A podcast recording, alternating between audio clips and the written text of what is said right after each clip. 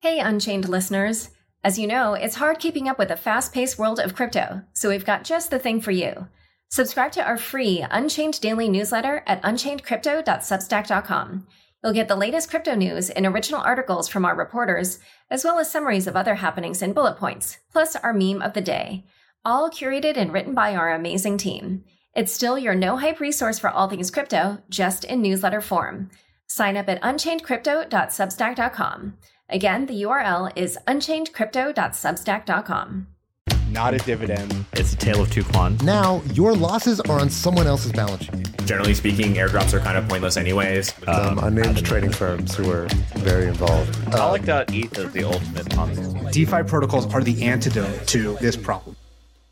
Hello, everybody. Welcome to the Chopping Block.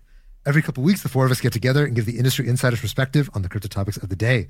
So we're doing a special episode today because there's some crazy stuff happening in the industry. So this is kind of a flash episode. It might not be as long as usual. I'll do really quick intros. First, we got Tom, the DeFi maven and master of memes. Next, we got Robert, crypto connoisseur and czar of Superstate. Uh, Tarun should be joining. Uh, Tarun is the Giga Brain and Grand Poobah Gauntlet, but he's a little a little late on the draw. He had a busy day today, so we're going to be a little gentler with him than usual. Then today, as special guest, we have joining us Stephen Palley, the luminary of ledger law at Brown Rudnick. Uh, and then you've got myself. I'm Haseeb, the head hype man at Dragonfly. Just want to say we're early stage investors in crypto, but I want to caveat nothing we say here is investment advice, legal advice, or even life advice. Please see choppingblock.xyz for more disclosures. Okay, so Stephen, we have you here today to decipher what happened today and what it all means. Let me first run through what happened in the Ripple case. Okay, so the Ripple case, for those of you who are just tuning in, it's been brewing for quite a while. So Ripple was sued in, what was it, 2020, 2019? A ago. 2020, right, right before 2020. Christmas. Okay, so they were sued in 2020 by the SEC, and this was considered to be one of the most important cases in crypto, as you know, a very well-funded, very very strong adversary with a with a, a you know a, a- strong token. You know, it was basically a top five token during many times in history uh, that the SEC was taking on directly under the idea that the XRP it was an unregistered security. So uh, there was a filings for summary judgment. Summary judgment, Stephen, please correct me if I'm wrong. Summary judgment basically means that like, hey, we don't disagree on the facts. Let's assume that the facts are all basically correct and we don't need to like argue about it. Uh, just given these facts as being true that we've laid out, uh, can we just like skip figuring out whether the facts are correct and say, look, you're going to win, uh, assuming that these facts are true? Is that basically what a summary judgment is? Yeah, basically, one side says we believe these facts are true and undisputed; they're material to the case. Um, given that, you should decide this the case is a matter of law. Uh, what that does too is, if you get complete summary judgment in a case, you don't have a trial. Uh, here, we can talk about this in a, in a few minutes. Uh, there's still some. This was a partial summary judgment, uh, and the the court has indicated that portions of it will will still be tried. Right. So there were there were several important prongs of the case that the SEC was bringing against XRP um, that are quite distinct. So ju- just to just to kind of reiterate the high level story, XRP they they did some sales to institutional investors, so you know hedge funds, uh, market makers, other types of folks who were buying XRP with lockups directly from the XRP Foundation or whatnot. Then there were retail programmatic sales. So XRP was automatically selling XRP on exchanges. Uh, then they were paying their employees in XRP, and the founders themselves were selling XRP that they had received, presumably as compensation for setting the whole thing up. So each of these was kind of individually treated as cases of securities violations, according to the SEC. And what this, what the judge ruled in the summary judgment was that the institutional sales were sales of securities. Okay, so these were deals directly with a third party. Money is going to the XRP Foundation or whatever, the Ripple, the company, and uh, these are you know deals with lockups and and so on. So the, these look more like traditional security-like transactions, uh, and they're kind of structured as such, and they're sophisticated investors who know the money is going directly to the issuer, and so on. Uh, then the retail sales, which is the thing that most people in the industry really care about, the retail sales were happening on exchanges. The judge deemed that these were not securities transactions. So because the uh, retail customers were buying the XRP, they were not sending the money to Ripple. They had no direct engagement with Ripple. They did not know who was on the other side of the trades. If they were in the 1% of trades of XRP for which uh, Ripple was the counterparty, they would not have known that either way. So there was no reason for them to believe that they were pooling capital to make an investment in a common enterprise, blah, blah, blah. They were just buying XRP for, you know, presumably speculative reasons. But that is not sufficient to establish uh, an investment contract, according to this judge. Uh, also, paying employees in XRP was not because there was no investment of capital, and the founder sales were not because I, I forget why the founder sales were not. I, I- the same reason Yeah, because they're also basically the same argument programmatic. The people on the other side of the trade were not making investments. Okay. So on the back of this, on the back of this, so this thing is still going to trial. And Stephen, I'd like I'd like to understand from you what happens from here. But just so people understand the consequences of this, XRP is up 75% today. Massive, massive rally in XRP. It is now once again a top four asset. Rocket Um, ship. a bunch of altcoins are massively up. Matic is up 17%. Uh, Solana is up like almost 20%. Coinbase is up 24%. Coinbase just announced it's going to relist XRP. Uh, Kraken is exploring doing the same. Gemini is exploring doing the same. It is basically a party today in crypto land. So, Stephen, coming back to this case, what happens from here? Some of these, uh, some of the summary judgment was uh, went in the favor of Ripple. Some of it went in favor of the SEC. There are still certain counts that uh, you know need to be tried. Explain what happens from here. So there are a couple of paths that this case can take from here. The court said that I think it was $780 million worth of institutional sales were securities transactions. They were investment contracts that met the or satisfied the Howey rubric. The court, as you pointed out, said that programmatic sales were bl- blind um, bid ask sales on digital asset platforms were not, and the uh, uh, the distribution of uh, tokens to employees also not. But what's left then is uh, there's an aiding and abetting claim as to Mr. Uh, Garlinghouse and Mr. Larsen. It appears that that is something that would still re- uh, remain to be tried. Uh, the court denied summary judgment on that. There's also the question of what a remedy would be for the SEC with respect to the institutional sales. And I think, I mean, it's it's important to pause, take a deep breath, and look at the opinion and look at the consequences. Certainly, a $780 million disgorgement penalty, um, disgorgement remedy plus uh, penalty and interest would not be a good thing. But the interesting piece of this is so what happens next? There's a procedure in uh, federal court in the United States where even when a case is incomplete, you can take something called an interlocutory appeal. So you don't have a the the case itself isn't a full and final judgment. You have partial judgments. In order to do that, you have to make a request within a particular period of time. Uh, the parties would have to go to the judge, convince the judge uh, that reasons uh, set forth in a statute were satisfied, and then take it up to the Second Circuit.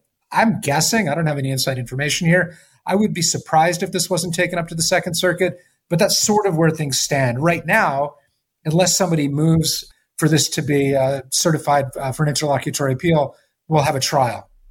from from here, it feels like so. Two things that a lot of people found surprising about this judgment. So one is that we've been talking for a long time about the concept of assets being securities. Right? Is XRP a security? Is Bitcoin is, Ether a security?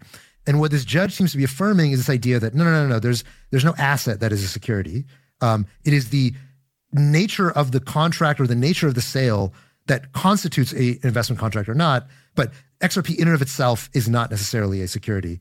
This really goes against all the rhetoric we've we've been hearing from the SEC, and kind of a lot of rhetoric even people outside the SEC. Is this is this surprising to you to see this from from a judge? So, what the judge did was the judge looked at cases that had um, dealt with other kinds of assets, orange groves in Howey, uh, whiskey, et cetera, et cetera. And the judge said, look, what I'm going to look at, and what the case law says, and what the statute says, is I, I look to see whether there's a contract, transaction, or scheme. Now, the, the contract, transaction, and scheme can have as an object a thing that is not a security. What you're looking at is the totality of the circumstances. And what the court said was, well, here with institutional sales, there's clearly a contract, transaction, or scheme. There's an investment contract.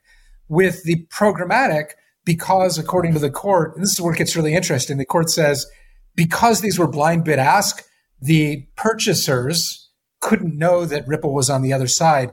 Therefore, there couldn't be Howey like reliance. So the transaction didn't fall within the rubric of an investment contract. It seems to me like the court didn't necessarily say that XRP was or wasn't. The court said, I don't have to look at that. That's not the correct inquiry.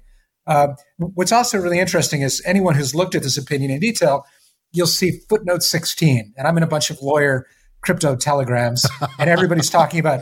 I know it, sound, it sounds very exciting. I know, but I- footnote sounds 16 scintillating.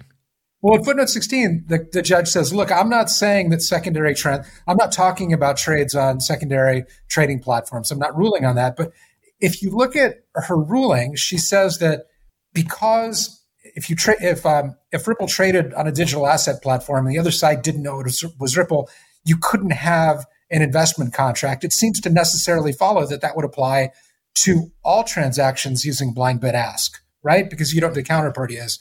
Um, that's a, that was a surprising um, conclusion to me, and I think that's something that is likely to be appealed.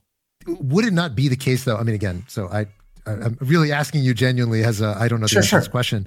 Um, w- wouldn't it be the case that if we are asking the question, like if XRP is a security, then by definition, any transaction involving it is a security transaction?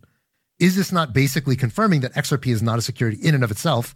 They said if it were a stock that were decidedly a security in all circumstances, any transaction involving a stock is a securities transaction. Is that not a correct understanding? That, that does seem to be the logical conclusion from this judge's opinion. Yes, that that was her conclusion. I mean, it is to be clear. I've been accused on Telegram of getting in the way of people's celebration. Look, I mean, this is a great win for Ripple. It's a good day for Ripple, notwithstanding the loss of that first bucket. It's probably even a better win for um, holders of XRP, given the fact that it's going to be relisted. But it's important to remember that this case is not over, and um, it's definitely uh, going to be appealed. What does the appeal process look like? Let's say SEC is like, "Hey, I don't like this. We're going to appeal." How long does that take? What is that process like? Sure. So, like I said, there are two ways that this can go in the appeal process. One, the SEC and Ripple, by the way, could ask the judge for permission to uh, take an interlocutory appeal, an appeal in the middle of the case to the Second Circuit. Believe the Second Circuit would have to agree to take it. If that happened, you'd be looking at, I don't know, maybe a, year in front of the Second Circuit. You'd then be looking probably at what's called en banc review. Appeals um, in federal court typically have three judge panels.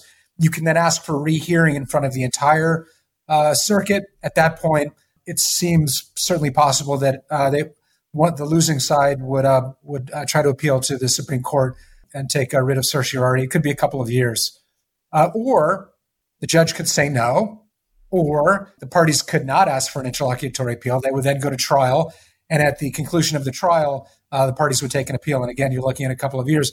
It's also possible, and I, it seems unlikely to me, but who knows? You know, maybe a settlement can be brokered, but uh, you got to ask yourself if you have um, gotten a judgment that somebody engaged in $800 million of um, unregistered securities transactions, what are you going to be willing to settle for? And on the flip side, what is Ripple going to be willing to settle for? I don't see it, again, speculating. It doesn't seem like it's going to settle. So either you get an appeal now or you get a trial and you get an appeal later, a couple of years. In the meantime, you know, now that there has been a ruling on many of the different aspects of the case, in the appeals process, what's the state of the world for Ripple? What's the state of the world for the SEC? What's the state of the world for other token issuers? Like, how does this affect people, you know, over time? Sure. So, not legal advice, um, not even meme advice, but this is a safe space. Yeah, it's a safe space, right? Like on the internet. So, it's hard because there are parts of the ruling that are very appealing. And I think it's actually, there's a certain equity of the notion that, look, we're going to hold you accountable, but sort of innocent purchasers for value, we're not going to penalize them. There's a certain, whether or not it's the law, it seems equitable and fair. The challenge is if you're a lawyer counseling somebody in the space and they come to you and they say, We've got this opinion, um, what do I do with it? The response has to be, measured response is look, it's a single district court in a case that hasn't been concluded. It's not precedential. It's persuasive authority at best. It's not binding on any of the other judges in that federal uh, district. It's not binding on uh, judges in other circuit courts of appeal, and it's going to be appealed. So I think um, you've obviously seen, I mean, you know, Coinbase and Kraken are advised by very good lawyers. They reached the conclusion that it was a safe thing to list now. Um, I, I suspect that we will see more of that by exchanges. Although my office is inside the Beltway, I'm not a uh, you know I'm not an inside the Beltway policy guy. What I've read, just like you all have read, is that this will have an impact on digital asset legislation. I think that that's it seems like it should be a logical conclusion because what we have now is a little bit we've got confusion, and that's not good. Um, so it certainly takes a little bit of the wind out of the SEC sails. Um, so you know, I think there's going to be a lot of de- it depends, and I think lawyers advising clients are going to hedge a lot. Uh, right now, you know, I, I, guess you have to ask yourself: Is the SEC going to go after these exchanges for um, relisting XRP. And it sounds like, uh, if so, the exchanges are willing to fight.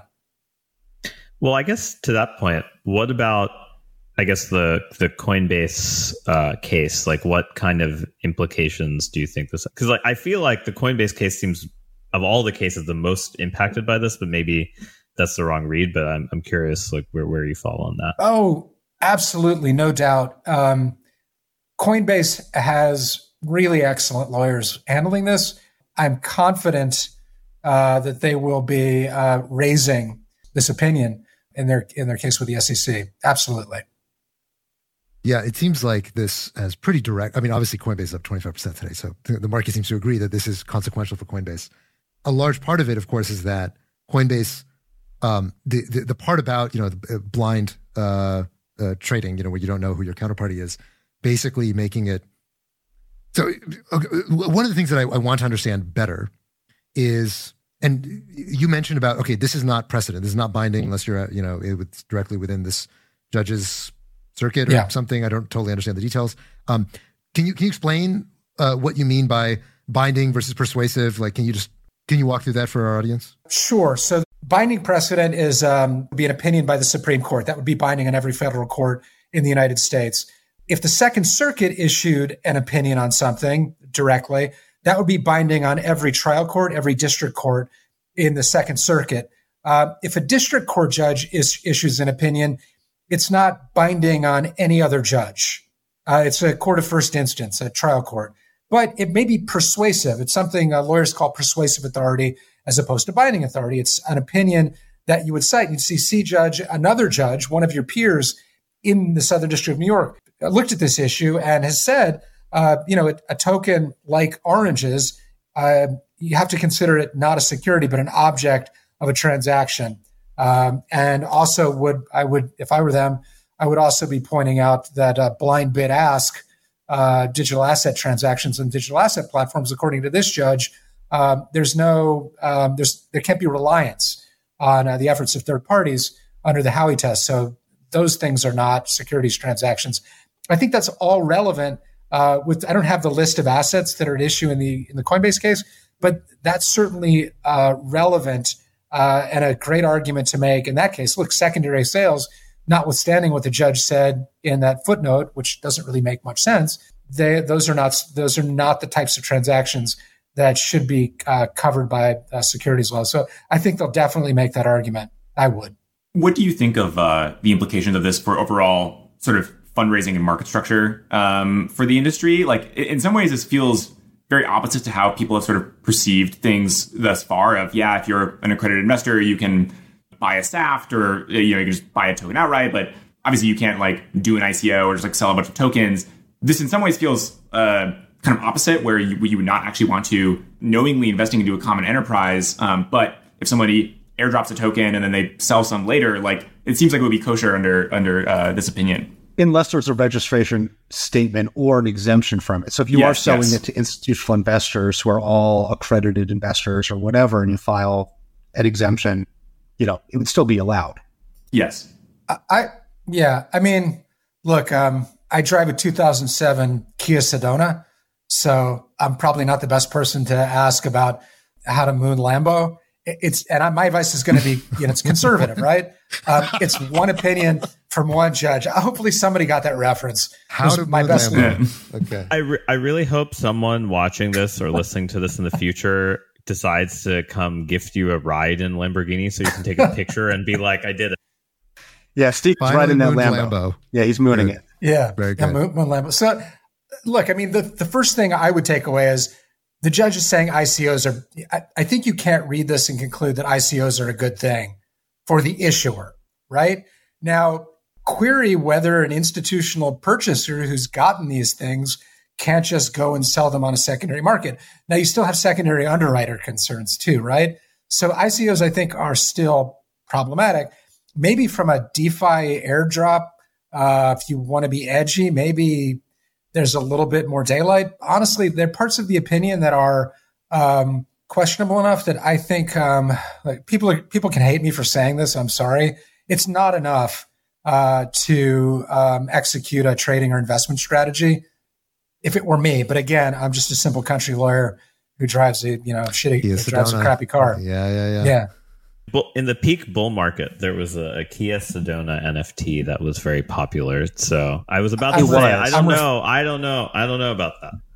Maybe he's going to make a comeback. I'm- I may be referring to that. So yeah, I mean, I, I think that's the answer. It's um, it's one opinion, and you know, you know, credit to Ripple and its lawyers uh, for what they got, uh, but it's hard to take overall market and investment strategy guidance from it. In my view, not investment advice. Seriously, like you should counter trade me because my trading is not good. Uh, but from a sort of a legal uh, standpoint, it still seems like it's not enough to build a um, an investment hypothesis. yeah, it's certainly on. it's certainly not a done deal, and it's clear that, as you said, SEC is going to want to appeal this. Like this, I mean, this would be kind of a death blow for the march that they've been putting on about you know more or less everything associated with an issuer being a security per se. You know, trying to you know basically shut down Coinbase, trying to shut down a lot of the U.S. exchanges that engage in altcoin trading. Um, this is a dagger directly in the heart of what the SEC is trying to do. So I agree with you. It doesn't seem like the story is over, and you know probably before this case plays out, we're going to see legislative attempts to try to get to a you know a different answer. So it's really a forcing function more than it is dispositive that like, hey, guess what, everything's okay again. The the, the really interesting thing to me is that I, I I'm curious, Stephen, how would you contrast the details of the XRP case to the details of the Telegram case? Uh, obviously, there are different judges, and you know there's different moments in time. How do you compare the two, and why, why do you think this one came out differently than Telegram? That's a great question. So in Telegram, the judge, and this is problematic for SAFTs, right, or for safes with uh, side letters or warrants, the judge basically said, um, looked at the entire thing as one scheme. And even though the token itself might not have been, um, the, the token itself was the object of the scheme, and even though it was hadn't been created and was inchoate, the judge said that entire transaction was a securities transaction. I think the difference there was that it was still at the issuer and underwriter stage, right? Um, it, it was before things had been, it was before there was a public market. So the judge was effectively looking at the people who were involved in the issuance and saying, you all are involved in an investment transaction and scheme. Here, um, the judge is saying, well, that initial sale, those initial transactions with institutional investors, those were securities transactions. But later, stuff that happened in the open market and with blind bid ask, that's not. So my, I think that's the difference. The difference is time, right? If Telegram, if the if the tokens, if the grams had been issued and were available on markets and time passed, uh, under this court's reasoning, you would have had a different result. In the case of Telegram, though, these were all, you know, these are all, uh, I, I assume I mean, they sold to Sequoia and all these folks who like had lockups and institutional investors. Yep. Um, was it just that they didn't file a particular exemption because they were all, all these things were only owned, the grams, I assume, were only owned by institutional investors uh, with lockups. I, I mean, I, I suspect the real ultimate concern was the ultimate secondary sales on public markets and the lack of registration for the tokens themselves. I, if I remember that opinion, that's perhaps the difference. What about to another recent case, uh, Library or LBRY? Um, does the Ripple judgment conflict with the judgment in that case?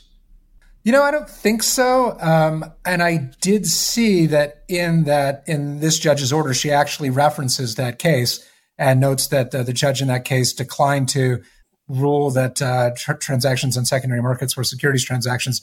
So I, I don't think so. And again, but what this also shows is different judges, different, slightly different facts, different conclusions. I also saw, I don't know if you guys saw this, the SEC issued a press release, um, you know, trumpeting this as a great success.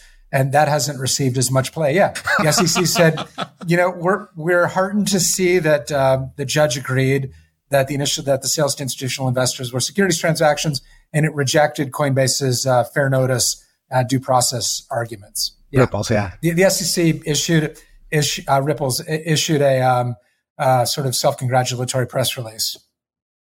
Very, I, I feel like the SEC needs to fire their press department because they are whatever they're doing over there is not working.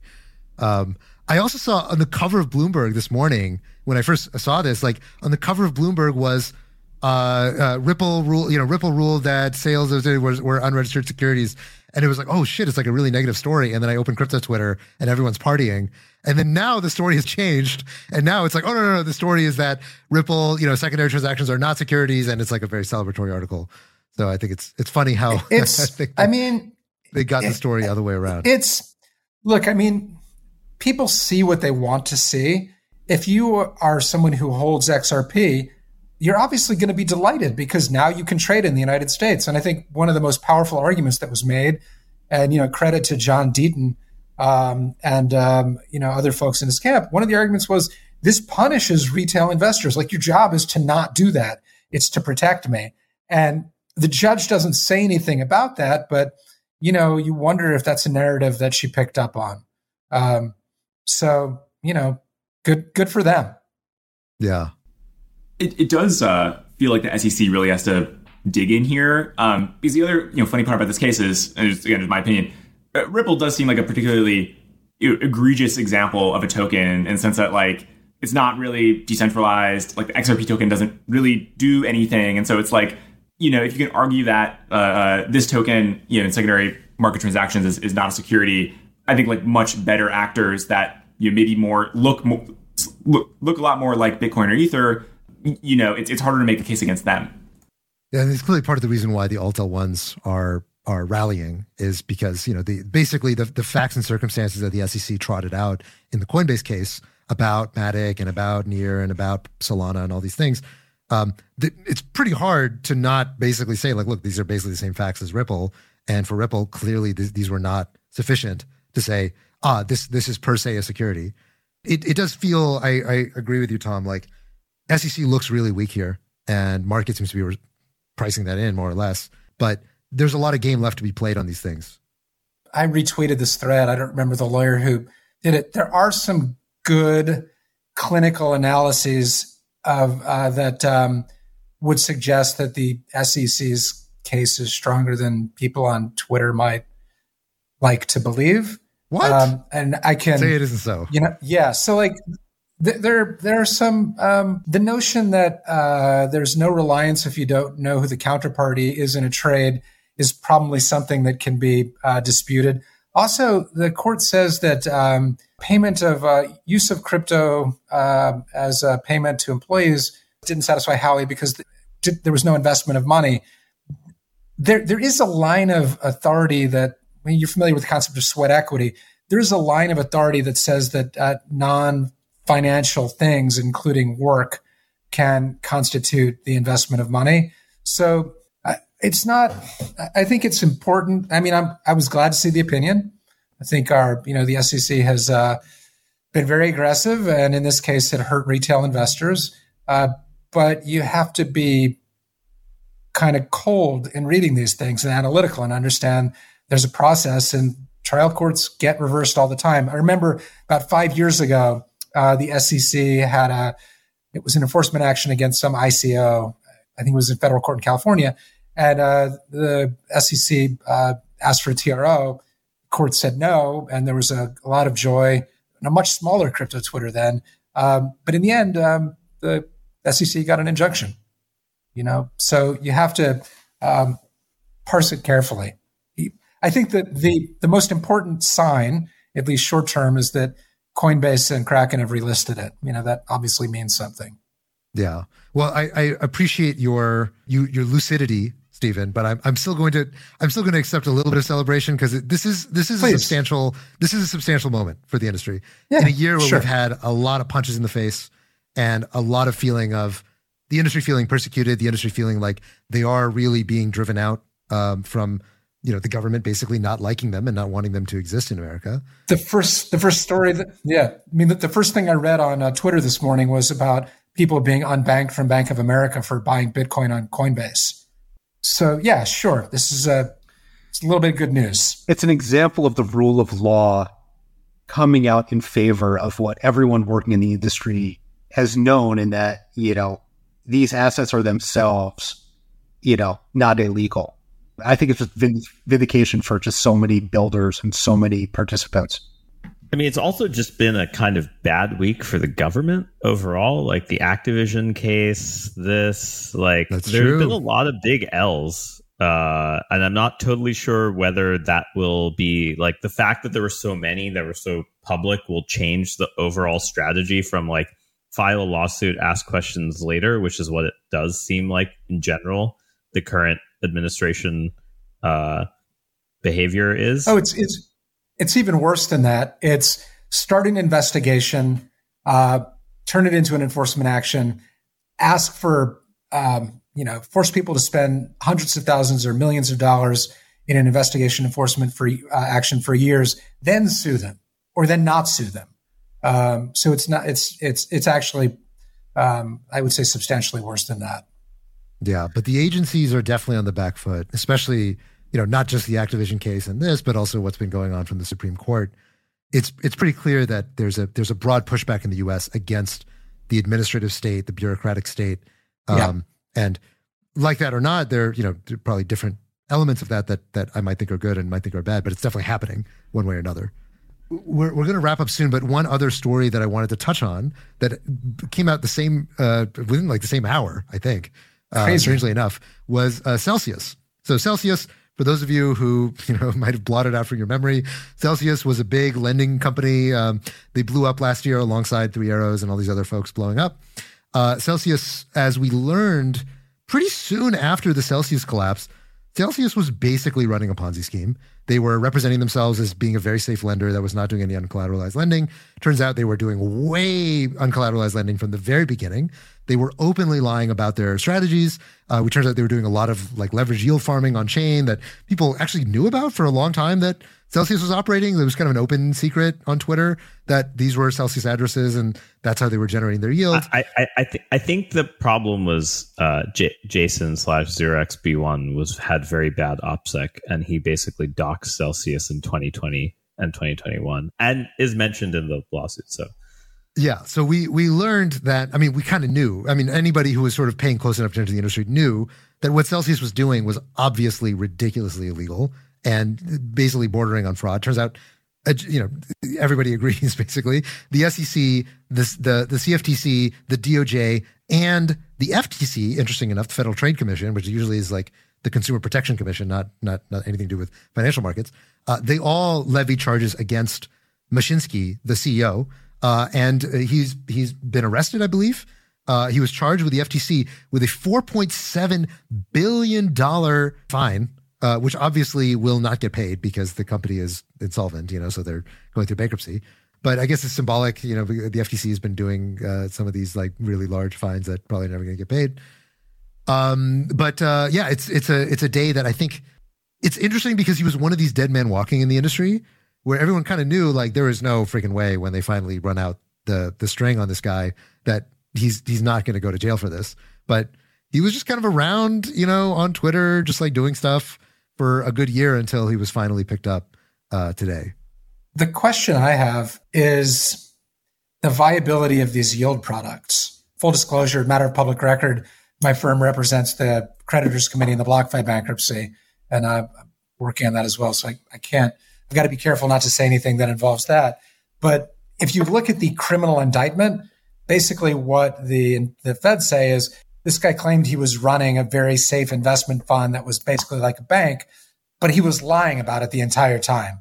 Um, and I guess I would say, I mean, two questions that I have. Um, one, I don't know that that has anything to do with crypto. It's just if the allegations are true, of course, they have to be proven, and he's considered innocent until proven guilty. Um, it's just straight up fraud. He promised he was going to do something with money, didn't do it.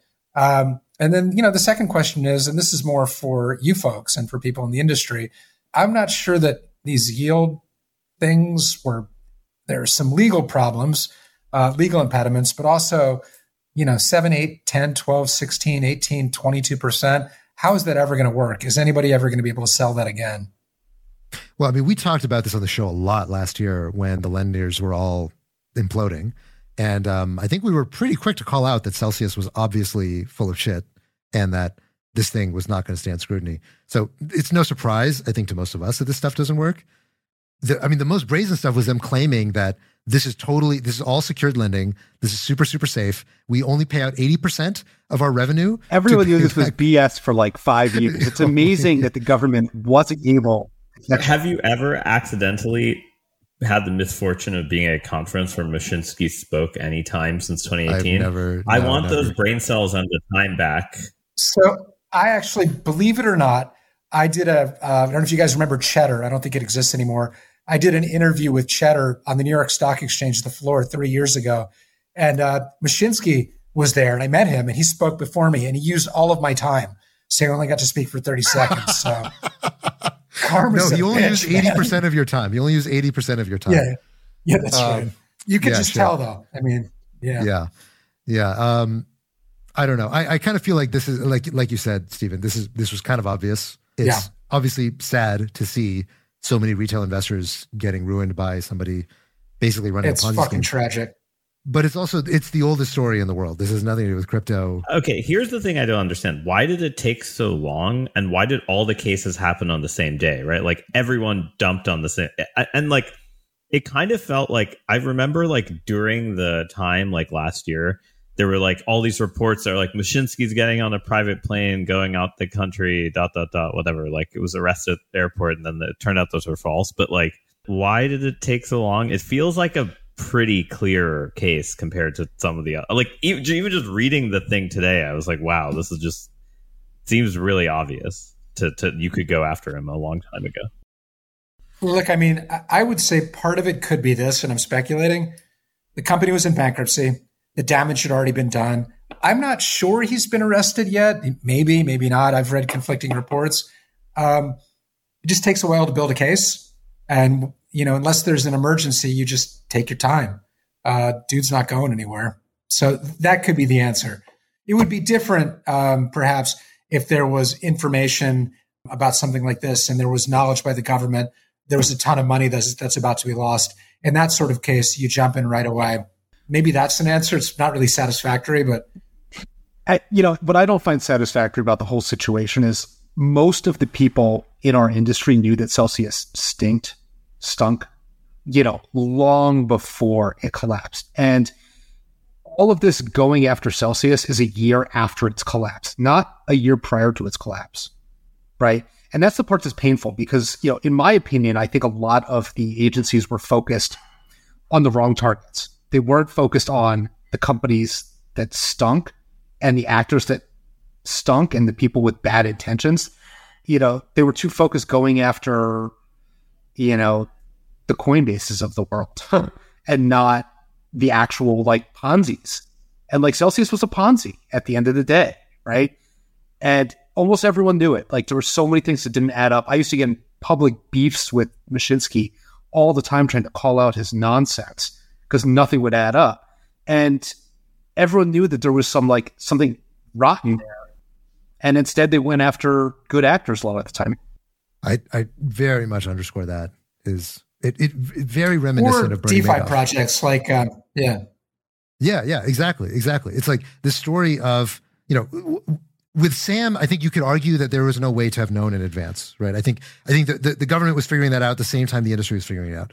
With Celsius, anybody in the inside knew that there was something up with Celsius, right? Like every single VC that ever kicked the tires at Celsius was like, "What the hell is going on here? This thing is an absolute dumpster fire." So. That, and that's why no good VCs, except the Ontario. T- well what the was it? Uh, ontario no, Pen- yeah and no, no, not Ontario. No, it was Pension CP. I think CPDQ that invested. Uh, Okay. um, But that's different- not a different tier Canadian one pension. crypto. Different Canadian pension that invested. No, but, but it this was like Canadian pensions on the million, whole. right it was like Yeah, yeah, it was, a some- big, big check. It was a big, big check. big check. Canada, I think, is very turned off from crypto because of the pensions. Yeah, I mean, speaking hypothetically, a lawyer that I maybe know very well might have been asked to do a due diligence project on this three years ago. And it, what that particular lawyer heard, everyone he spoke with said, no, you, your folks shouldn't go near it. But nobody could provide any information. It was more like notional, like basically, I wouldn't give that, I wouldn't give that guy a dollar bill. So there was a lot of smoke, but there wasn't a lot of fire. And the problem you have there too is it's hard to call people out publicly if you don't have substantive facts. The the problem, yeah, yeah, yes, kind of, but like the problem was that the, it was all there. It's all on chain, right? Like we all knew they were putting a bunch of money in Anchor. Everybody knew that, but you know, apparently the feds were the last to know. And it's it, like you said, Robert. It's disappointing, not because you know. I think everybody in this industry agrees that there should be consumer protection. this industry agrees that bad actors should be smoked out and rooted out of the industry. But the way in which the, you know, so far the consumer protection, quote unquote, in this industry has been mostly uh, a facade right? It's been it's been hey, once the damage is already done, we go after them. Before the damage is done, we mostly go after good actors who are we're basically trying to carve out these kind of regulatory fault lines and say, ah, this one is ours, this one is yours, and these kind of turf wars, which really don't feel like doing the job. You know, if we in the industry can figure out that, yeah, this guy is the Bernie Madoff, and we're pointing it out, and, and basically for years nobody does anything until it's all over, and then they parade out the handcuffs and say, great, you know, here's a $4.7 billion judgment when the money was already lost. The money's already gone. So anyway, I'm sure they're all doing their jobs and they have lots of stuff to do. I don't, I, you know, I don't want to berate any individual because I'm sure this is hard and systematic and blah, blah, blah. And there are other constraints on everybody in the system, but it's, it's disappointing. Not that it doesn't work perfectly, but disappointing to be kind of double spoken to. You know, it's like, yeah, I get it. You guys aren't perfect, but then don't pretend that the industry needs to be perfect on the other side either. Or you really like this was going on and you went after Ooki DAO? Yeah, that's what came to mind too. I was like, it's fucking pointless. I mean, and they were bad actors. yeah. Yeah, the, but it was so just insignificant. Like, you know, exactly, but it was insignificant, but there were government resources. I feel that way. This is a different tangent for a different time. A lot of the enforcement activity uh, focused on DeFi it's been an absolute misuse of enforcement resources. You've got good actors who are uh, doing their best to decentralize financial activity and um, going after those folks who uh, doesn't make any sense when you've got folks um, like uh, who are engaged in the alleged activities that Mr. Mashinsky was engaged in. Yeah. All right. So let's um, we're coming up on time, so let's let's wrap. I just want to, as we're closing this out, let's put Mashinsky aside. Fuck that guy. Uh, let's just take a sentence from everybody on the show of what you think for the Ripple case in particular. What does this mean going forward? Give me a sentence, Tom. You, you start. I'm, I'm starting. Um, I mean, I, I, definitely hear what Stephen is saying, which is this is far from over, but um, it does seem like there is more breathing room for people issuing tokens responsibly. Um, and I'm looking forward to seeing how the, the market structure reacts. Well, I think this is an inflection point where, you know, the last number of months, especially in the wake of the collapse of FTX and Celsius and Genesis and Three Arrows Capital and BlockFi and like that whole mess, you know, the attitude in the industry, from my perspective, was, hey, this is scary. And regulators are just cracking the enforcement whip because they don't know what else to do. And, you know, there isn't necessarily a strong, you know, basis to what happens next. Legislation's not coming. You know, this industry is in trouble. And today, I think marks an inflection point where, in my opinion, that narrative changes and that, you know, the rule of law is triumphing. And I think it's going to lead to legislation to actually clarify these things that were uncertain. And I think that this is actually the beginning of like an incredibly optimistic chapter for the blockchain and crypto industry in America? Uh, I have two things. One, one, I have to to give a shout out to my favorite uh, bar owner in Brooklyn. I'm gonna go go there tonight because he's an XRP fan. I've gone, I've I've known him for like 12 years, and the first time I ever fucking heard of XRP was him telling me that he sends his family XRP in Australia, which I don't even I don't even I didn't even ask questions about whether it was on chain or via exchanges or whatever, but I just think it's hilarious. And uh, you know, he has a, a, a particular cocktail on their menu that's secretly dedicated to XRP. So I, am gonna have to drink a couple of those tonight. What's it called? The cocktail. It's called the XR Pat, like expat, but with an R in the middle. Oh, that's good. Super secret. Uh, uh, so yeah, and, uh, I, I, I got to give props to to my, to Andy. He sent me a text message today, just being like, you know, free drinks tonight. I'm, I'm I'm ready for it. Should we do a live chopping block happy hour at his bar? there you go. Can you make it that? What's the name of the bar? It's called Blueprint. Blueprint. All right, live ch- chopping block happy hour at Blueprint tonight. And uh and so yeah, anyway, I, fi- I figured I'd give give him a shout because any time I never even paid attention to the Ripple news. anytime I go to that bar, I would get like a full dossier update on like what had happened and like why Garlinghouse was being wronged. And I'm like, I I would not have known anything about this case had I I would probably wouldn't have really paid attention.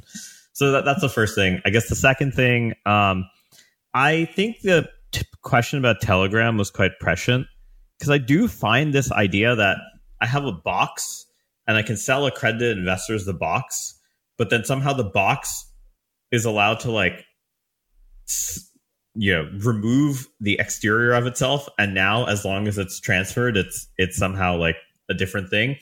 I, I'm I'm a little bit like confused, and it sort of proves to me that human law is actually just like always going to be incompatible with with blockchains because one has composability as like a necessary primitive and the other one is like th- this exactly shows that like composability doesn't even exist in like securities law. Like you can't really compose securities law of two entities correctly. This is almost like a a, a reentrancy attack against securities law Let's have a moratorium on uh, box uh, box analogies too. Yeah, too much, yeah, uh, yeah, yeah. For the sake of our industry, for the sake of our industry, recommend no more box analogies. no more box Uh, analogies no more box analogies. But also, that is the most Tarun take on the Ripple case that it exposes a reentrancy attack in in law. Um, I fucking love that. I mean, basically, the problem the problem you have is that software is deterministic and law is stochastic, right? And it's like oil and water. The two things don't don't uh, don't meet. I, I, I guess I would say like my takeaway for today. I think it's too late to cue you know Ride of the Valkyries, but I don't want to look. I, much credit to uh, the Ripple lawyers and congrats to the XRP holders who can now sell their crypto. There's a ways to go, but um, I can understand why people are happy. I just I'm a little bit more cautious on what happens next. Yeah, I mean, my just to wrap up my two cents. I think this was a much needed win in the U.S. Uh, things had been feeling very gloomy, and I think the industry was feeling cornered. This at least vindicates that uh, crypto has the right to exist in the U.S. and there, are, and whether it's in the judiciary or whether it's in uh, you know among Congress, there are allies for the industry in the U.S. Period. So it's a good it's a good reminder of that, if if nothing else. That's it for today. Thanks for everybody jumping on. This was obviously a big day, so we wanted to chat about it live.